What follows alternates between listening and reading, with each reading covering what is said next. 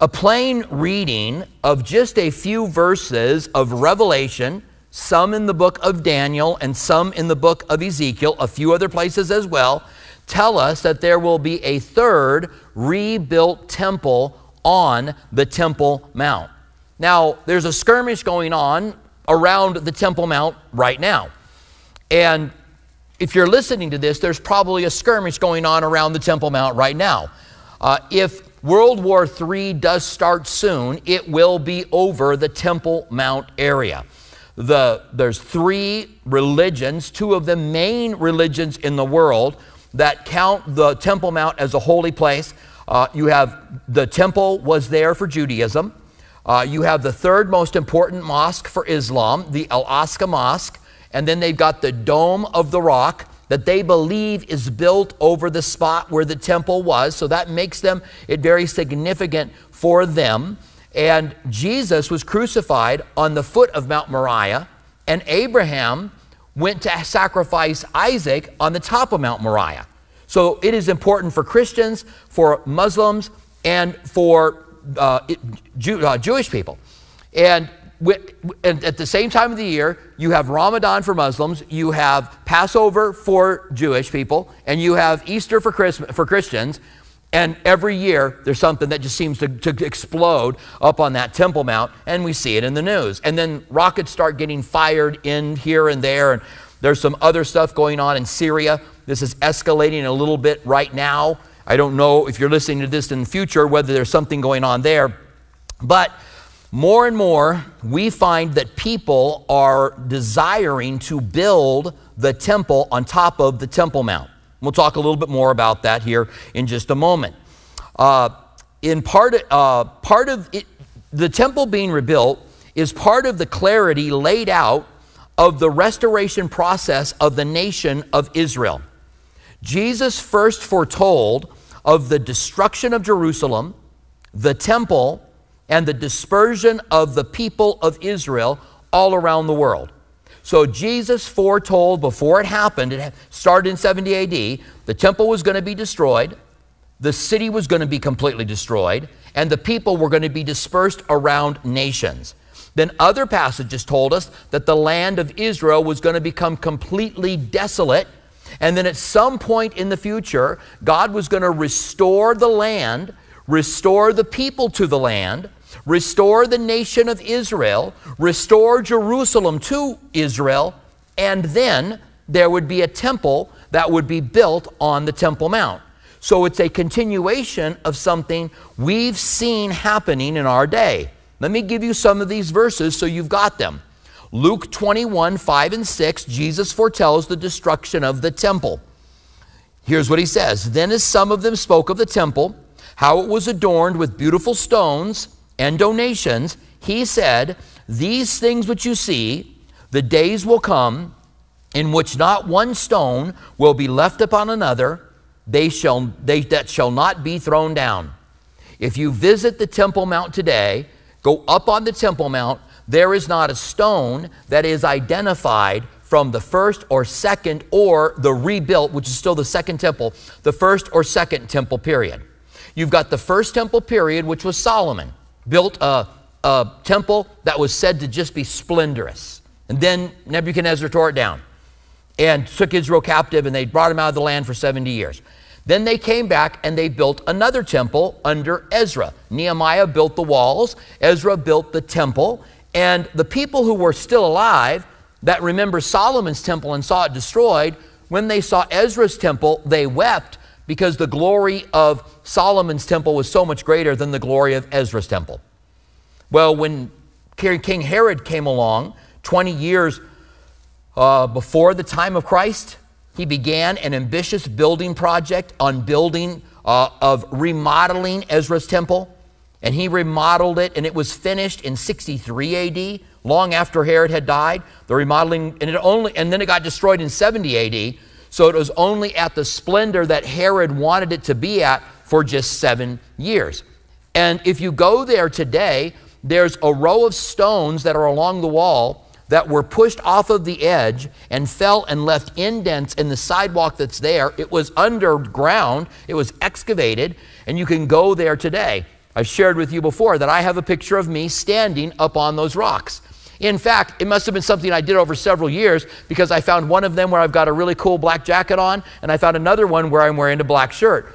And what's really funny about, especially the one where I'm wearing the black jacket, I got my leg up on a stone, I'm kind of leaning forward as I'm looking.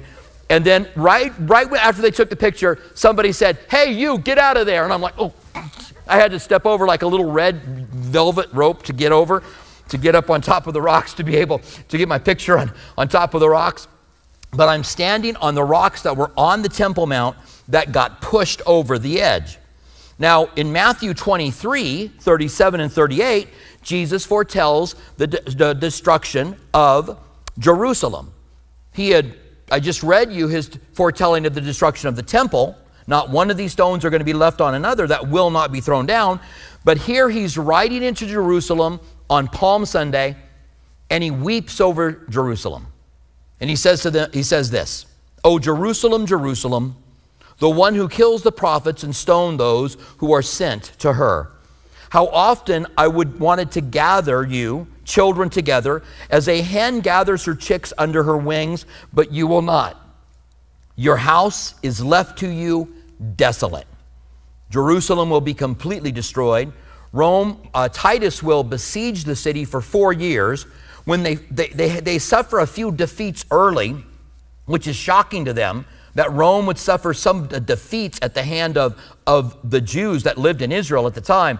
And then they sieged it for four years. And when they, when they got in the city, they turned it into rubble. They just completely, absolutely destroyed the temple, destroyed the city, just a complete and desolate city. Now, Jesus also foretold the dispersion of the people around the world from that time.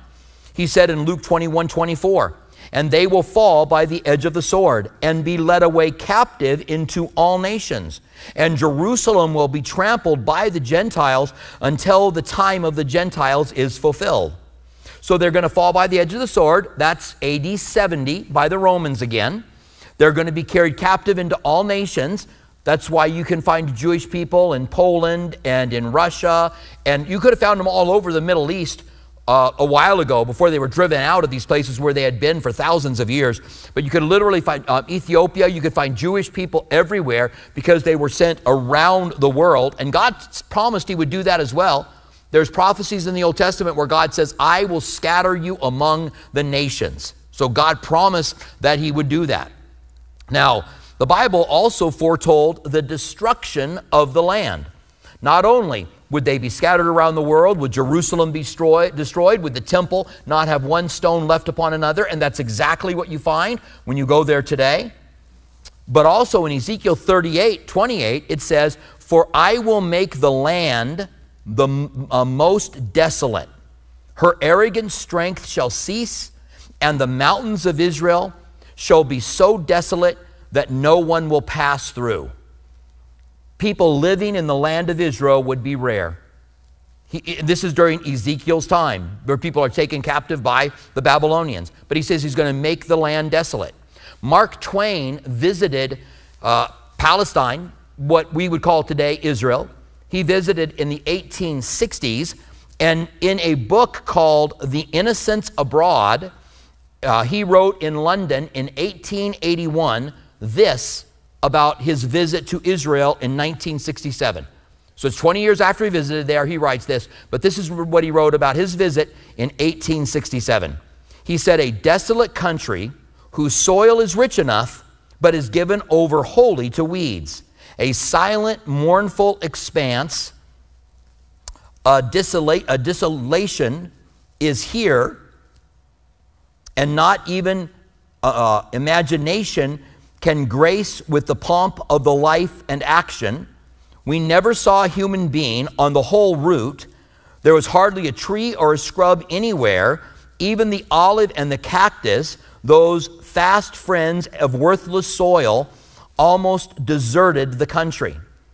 Now, what had happened from 70 AD until the time of Mark Twain is that there was battle after battle after battle after battle over Jerusalem and over Israel. It went from the Ottomans to the Crusaders. There were those battles taking place. And we know that they wanted to destroy the land. and that they cut down the trees in the land. And when you cut down the trees, it can't keep its soil, there's problems, and the land became desolate. There were also marshlands that had developed all throughout uh, certain valleys in Israel that made it unusable. You couldn't use it, and mosquito infested and caused all kinds of problems and diseases. But from that, the Bible promised a restoration. In 18 in 1882, it was reported that there were 24,000, a census was taken of people living in Israel, and it was found that 24,000 Jews lived in Israel in 1882. 150 years later, there's 6.8 million Jews that live in Israel today. God has brought the people back into the land. There's a restoration of the land, its fruitfulness, its people of Israel returning to the land, Jerusalem back to Israel. Let me give you a couple verses. In Ezekiel 36 8, God prophesies to the mountains of Israel. But you, O mountains of Israel, you shall shoot forth branches and yield your fruit to my people, Israel, for they are about to come. The first thing that God did was restore the land. So if you visit the land today, you do not find what Mark Twain found. You find the opposite. You find kibbutz and agriculture and farms everywhere you go. You found that, that Israel leads the world in desalinating water, and they are using the desalinated water to be able to make land that is previously unfarmable to be able to farm it and they are able to feed the entire population of Israel and have more to be able to sell uh, with, with what they grow in Israel itself. In Ezekiel 37, one chapter after he says to the mountains, I'm going to restore you, my people are about to come. In Ezekiel 37 21, it says, Then say to them, Thus says the Lord God, Surely I will take the children of Israel from among the nations wherever they have gone, and will gather them from every side and bring them into their own land. God says He's going to bring them in from the north, the south, the east, and the west, that He's going to bring them in. Now, the restoration is not complete yet. We're in the middle of it. We, and, and God also promised that Israel would become a nation again, and it would happen in a day. And that happened in 1948. And the Dead Sea Scrolls that, again, tell the Old Testament story Every book of the Old Testament was represented in the Dead Sea Scrolls except for Esther and I think Ezra. And a portion of Ezra was connected with Nehemiah. So, really, Esther was the only book that wasn't represented in it. Found in 1947, which tells all the accounts of Israel in the land, and then Israel becomes a nation in 1948. Is that a coincidence? But the story continues on in the Bible. There's things that, that we're told that God's going to do that haven't been done yet. And there are two of them the restoration of the temple and the salvation of the people of Israel. Let me give you the salvation of the people of Israel first. Romans 11, 25 and 26. For I do not desire, brethren, that you should be ignorant of this mystery, lest you should be wise in your own opinion, that blindness in part has happened to Israel until the fullness of the Gentiles come in. And so all Israel will be saved, as it is written I will deliver, uh, the deliverer will come out of Zion, and he will turn away ungodliness from Jacob. So we've learned in this study alone that Jerusalem is going to be trampled underfoot by the Gentiles until the time of the Gentiles is going to be fulfilled, and blindness is going to happen to Israel until the fullness of the Gentiles come in. Those seem to me to be two different events the, the, uh, Jerusalem is trampled underfoot until the fullness of the Gentiles comes in, and then blindness happens uh, to them. Let's see, how I'm getting those confused now. Anyway, you can read them yourself. They're two different events uh, that take place, but that it has to do with the Gentiles. It seems like the time of the Gentiles is done now. God's dealing with the nation of Israel. Not that we aren't going out and doing the work and we're the church and we'll do all those things until the last Gentile comes in and it's time for that work to be done. Now, the second thing that, so God's going to save all of Israel. All of Israel is going to receive Jesus as, as, as their Messiah. If you are ministering to someone who is Jewish today, be encouraged. There are more Jews who are Christians today than ever before. There's a larger number now than ever before. And it's happening at a, at a, at a great rate.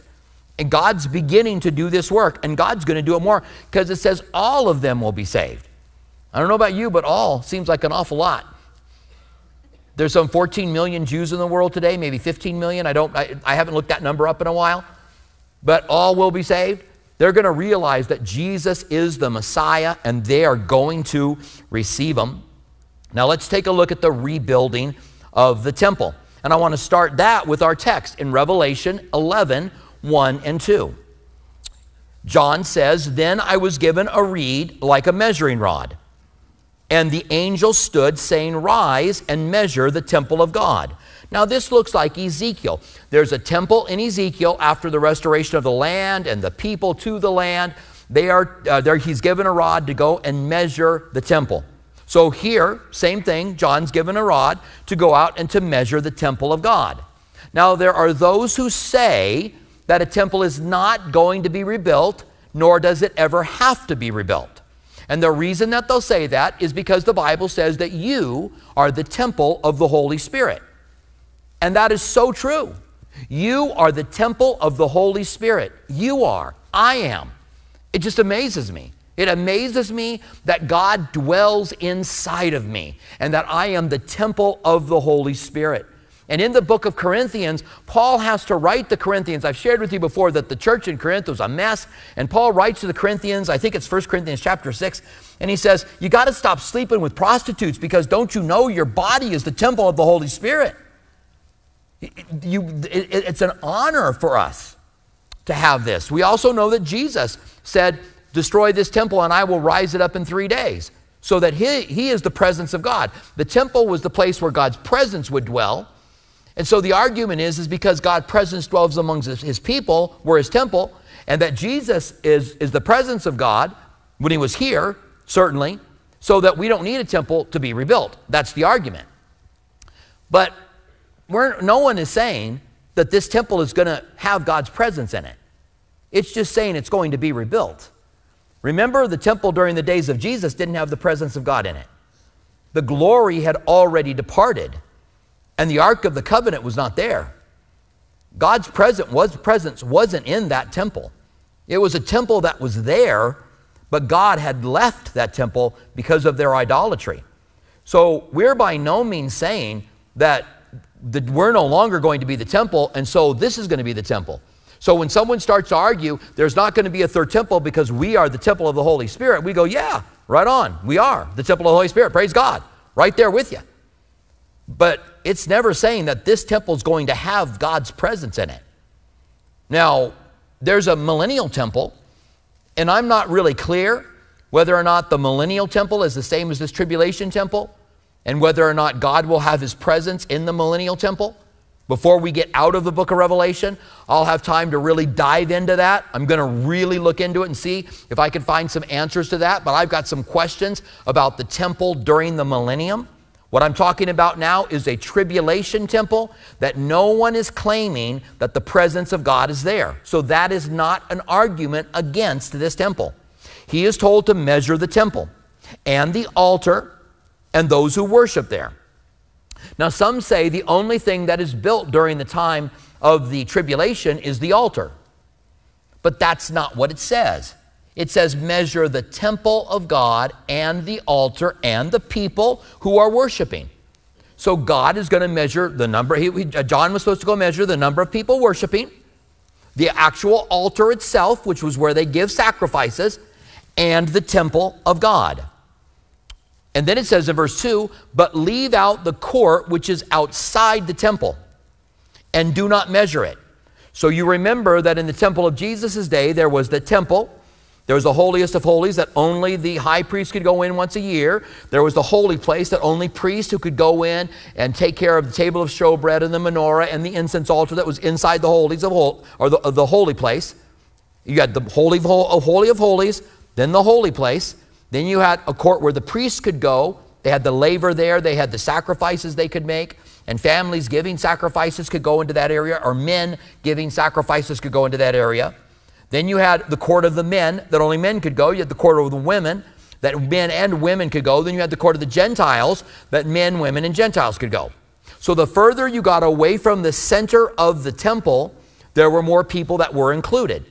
The closer you got to the center of the temple, the less people that were included. It was only one. Now, do you remember one of the things that happened? Matthew 27 tells us when Jesus died on the cross, the veil in the temple was torn in two from top to bottom. It was as if Jesus' death on the cross took away the separation, and now we can all go boldly to the throne. There's no longer those levels of separation. This temple will not have it. You have the temple, and that's all. The courts outside are given over to the Gentiles. That's what it says. But leave out the court which is outside the temple and do not measure it. For it has been given to the Gentiles, and they will tread the holy city underfoot for 42 months. So during the time of the Antichrist, the Antichrist makes a treaty with Israel. It looks like to rebuild the temple and, to, and for peace. I think that's the big thing of the Antichrist.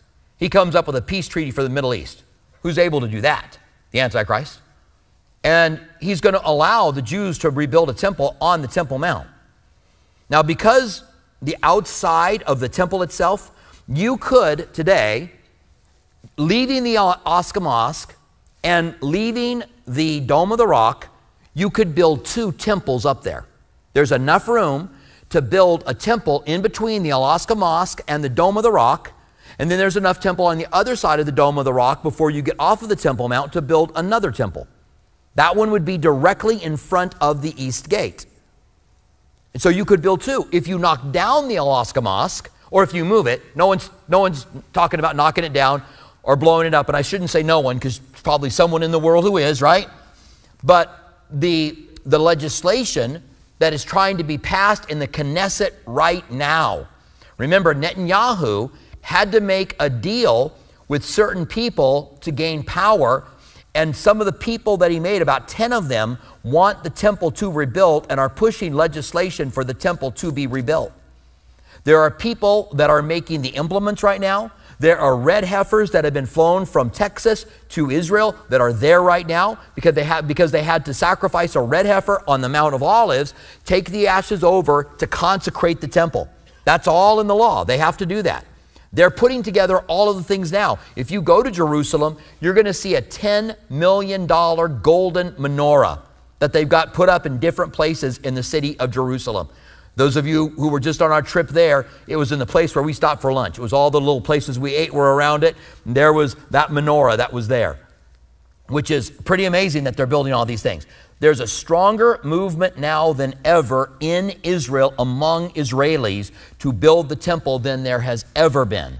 It has moved from the extreme 20 years ago, 30 years ago, when I first started going to Israel. It was extreme. If you wanted to put a temple up there, that was an extreme. But today it's not. I'm not saying the majority want to do it, but I'm saying there's a good number of people who want to put a temple up on top of it today. And they don't have to destroy the Dome of the Rock or the Al-Aqsa Mosque. In fact, there's a place called the Dome of the Spirits. If you go to the East Gate and you go directly west, you'll come to the Dome of the Spirits, and the rock that you look under the Dome of the Spirits is bedrock. Everything else that's up there is part of the, um, the container that Herod built. He built a container wall and he built a platform. And there, there are bricks that are all across the top of it. And it comes to the Dome of the Spirits and it's at the same level, but you can stand on it. And when I go, I stand on that bedrock. I go and stand on bedrock. I'm on Mount Moriah. Now, there's more bedrock in the Al-Aqsa Mosque, and some scholars believe that that is the bedrock where the temple stood. But there's some scholars who believe it's the Dome of the Spirits. In fact, Dr. Kaufman, and if you want to look this up, that's Dr. Kaufman with a K, if you want to look up his work, has done extensive work on why he thinks that's where Solomon's temple was. Josephus tells us that the east gate was in line with the doors of the temple. If you look at the, just look at an aerial map of the, the Temple Mount, and the Dome of the Rock and the east gate is off if you're looking directly at it, the east gate is off to the right by a good distance. And behind that is the Dome of the Spirits. So they could, that, they, they could have a discovery that that's where Solomon's temple was, that that's where the, where the Ark of the Covenant was. And then they could divide a wall and they could make a peace treaty where, I'm just, you know, spitballing at this point, where they give the West Bank to the Palestinians. You guys can have the West Bank, but you give us this portion of the Temple Mount. That seems like today that ain't going to work. And if you ran that by, you know, 100 Israelis and 100 Palestinians, you probably won't find many who would think that's a good idea. But things change quickly. And who knows what will change. And maybe it's after what we call the Gog and Magog war, where there's a distinct victory for Israel, and Israel will have a whole lot more pull to be able to do it. So the outside of the court is to be left outside of. Now, around, I'm told, and I don't read, I'm not able to read the Aramaic that's around the outside of the Dome of the Rock, so I can't verify this. But I've been told that what it says is God does not begot, neither has he begotten. And if you look at the writing all around the Dome of the Rock, that's what it's supposed to say. God does not begot, and God is not begotten. That is a direct attack on Christ, the Son of God, on John 3:16. For God so loved the world, he gave his only begotten Son. And so if you are dividing the profane from the holy, then that wall would be that wall that would separate the two. Now, let me give you some other verses that talk about a temple. This is just two verses. Now it's going to go into the two witnesses, and that's where we're going to be at next week. But let me give you uh, 2 Thessalonians 2, 3, and 4. It says, Let no one deceive you by any means, for the day of the Lord will not come unless the falling away comes first. So there's got to be, this falling away is probably an apostasy. We're seeing a lot of Christians today that are walking away from Christ. Whether they really ever had a real relationship with Him or not, we're seeing a lot walk away, and I think it's the apostasy. So there, we aren't going to have the tribulation period until the, the, the great falling away comes first, and the man of sin is revealed. Meaning, if you're in the tribulation period, then the Antichrist is revealed. You remember the first seal that was torn by the lamb that took the scroll was the conqueror that came forward with a bow in his hand and a wreath, a crown that was a fading crown. It wasn't a permanent crown. So this is the Antichrist who is given to conquer in the very beginning of the tribulation period. So when people tell me, and I get comments like this all the time, especially on YouTube, we're in the tribulation period now. I've taken to write one line. Where's the Antichrist? And I might put the verse in. You know, go ahead and cut and paste the verse in for them. Where's the Antichrist? The, the Antichrist has to be, he's going to be revealed right away. We may know a little bit beforehand. We might get some ideas. But by the time the tribulation period starts, we will know who the Antichrist is. He doesn't have to come first, he will just be there.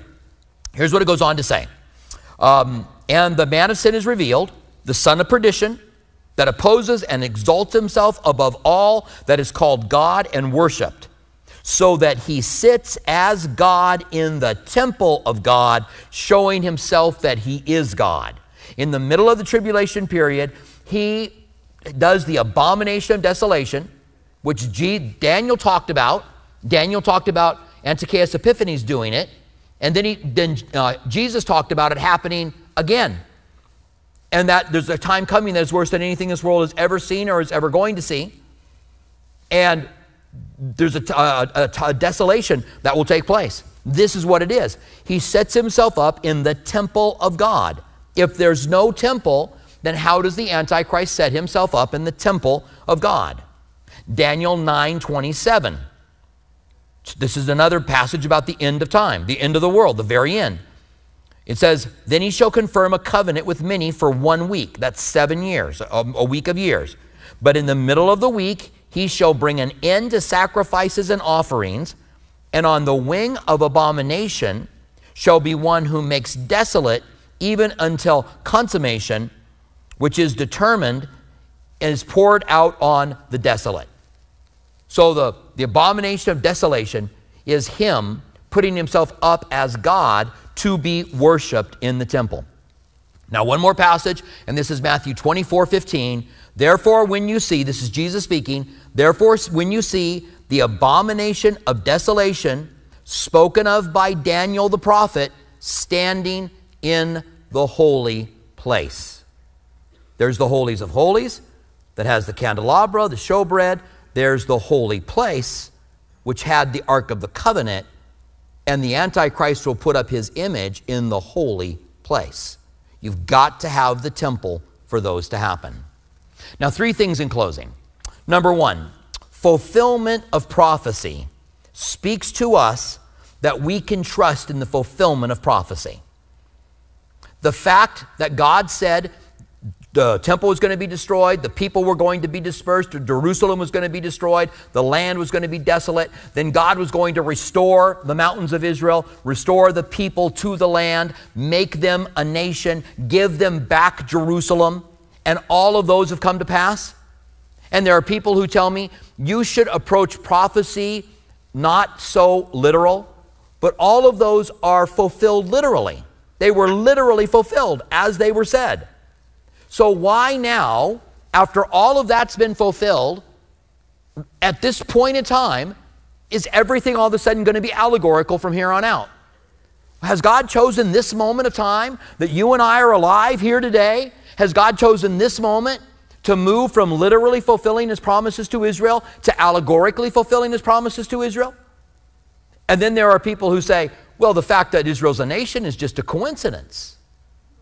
But God said they were going to be a nation, that they would be born again in a day, and that God was going to give them back Jerusalem. The very things. How can that be coincidence? When the Bible says it and it happens, that's not a coincidence, that's a fulfillment of prophecy.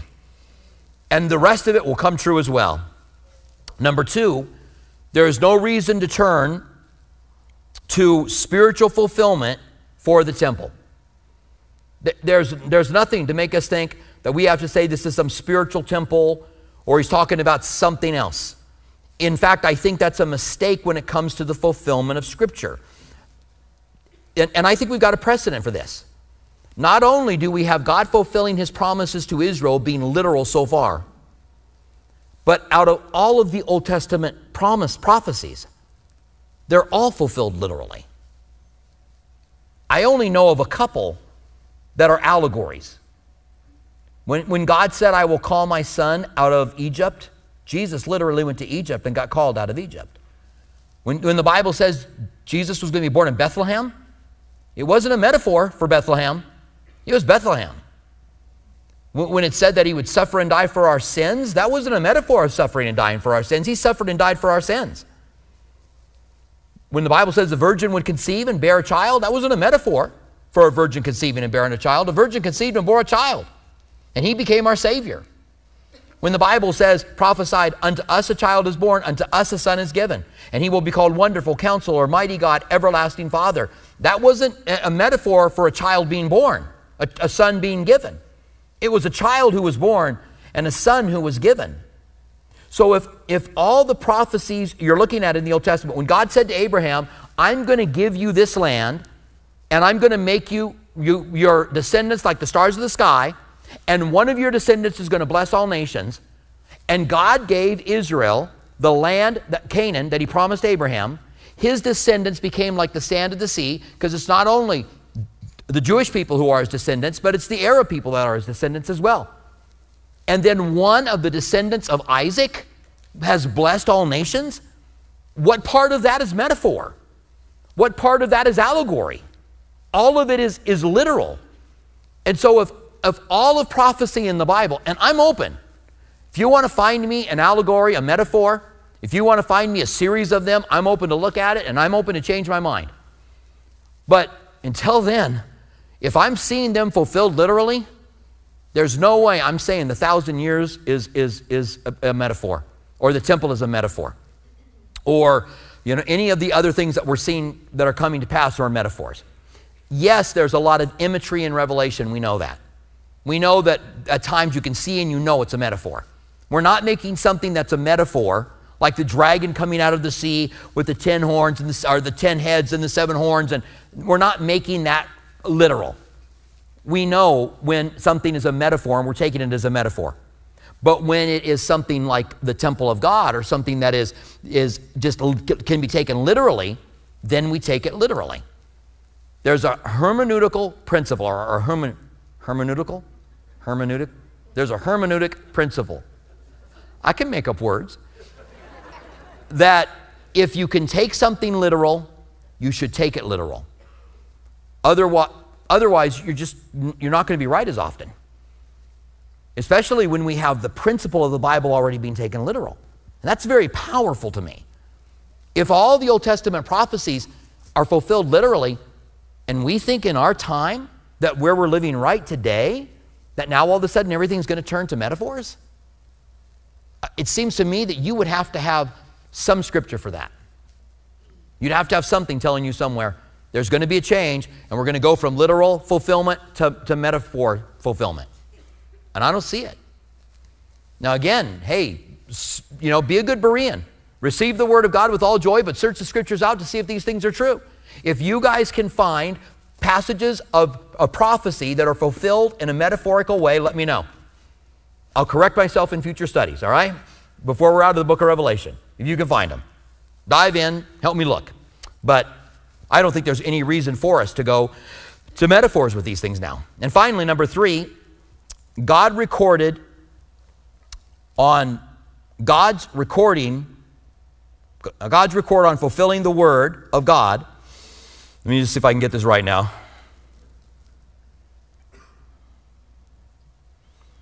God's fulfillment of His Word gives us confidence that we can trust His Word.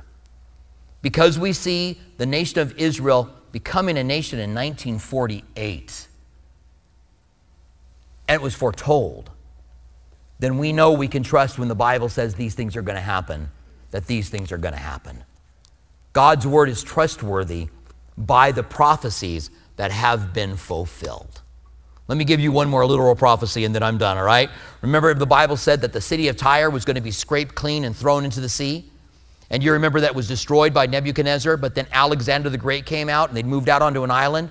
And he literally made a causeway from the, the bricks of the city to go out and conquer the island. And he ran out of bricks and he cut down trees and he scraped the city clean and threw it into the sea. So the prophecy that the city of Tyre would be scraped clean and thrown into the sea was literal. Wasn't metaphorical that it was going to be scraped clean, but literal. I've made my point over and over again. So stand with me, would you? And let's pray. I got a few more if you guys want to hear them. Let's pray. Father, thank you so much for your word. Thank you that it is rich and powerful, and that you tell us that, hey, here we are living today in a time where a third temple being built on the, the Temple Mount would cause World War III, and your word says, go measure it and that the Antichrist is going to stand up in the temple of God. We know that there will be a temple there. We don't know how it's going to happen. We've got some ideas, but we know that there will be a temple and your word will be true. And Lord, what an amazing thing it is that they've got red heifers there now, that they bought land on the Mount of Olives to sacrifice the heifers, that they're making these implements now that there's very wealthy people that have the money ready now to build the temple as soon as they get it to go ahead. Lord, we thank you that we can trust your word. And the greatest part of your word is not that the temple is going to be rebuilt. The greatest part of your word is that if we trust in you, we will be saved. If we call out on your name, we will find salvation. That if we're weary and heavy laden, we can come unto you and find rest. We thank you for this. In the name of Jesus, we pray. Amen.